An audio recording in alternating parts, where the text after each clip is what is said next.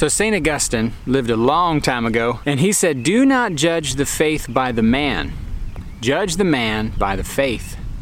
I don't know if you've ever looked around at the state of the Church of Jesus and said, If that's what it is to be a Christian, I want nothing to do with it. Just this morning, I was talking to a member of our church who is in her 80s, and she said that. And then just last week, I was talking to a close friend of mine, actually a family member of mine, and she said the same thing. And a few years ago, I was looking around on Facebook and seeing the things that the church believes and does, especially how we mix faith and politics. And I said the same thing Lord, if this is what it is to follow you, I want no part of it. And Augustine said it that way. He said, Don't judge the faith by the man. Don't look around at humans and say, Ah, that must be what Christianity is. He said, No, no, no, judge the man by the faith. Is he living what Jesus actually said? And if the answer is no, then don't follow him, follow Jesus.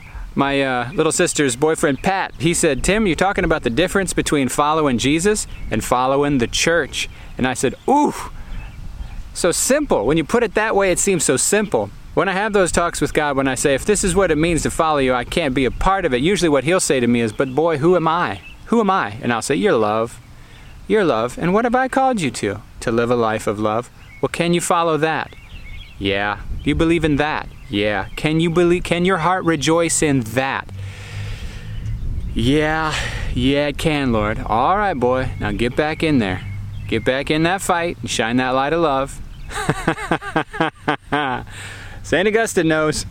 Don't judge the faith by the man, judge the man by the faith. Don't follow the church, follow Jesus. Yeah, but Tim, the church should be following Jesus. I know that. You know that.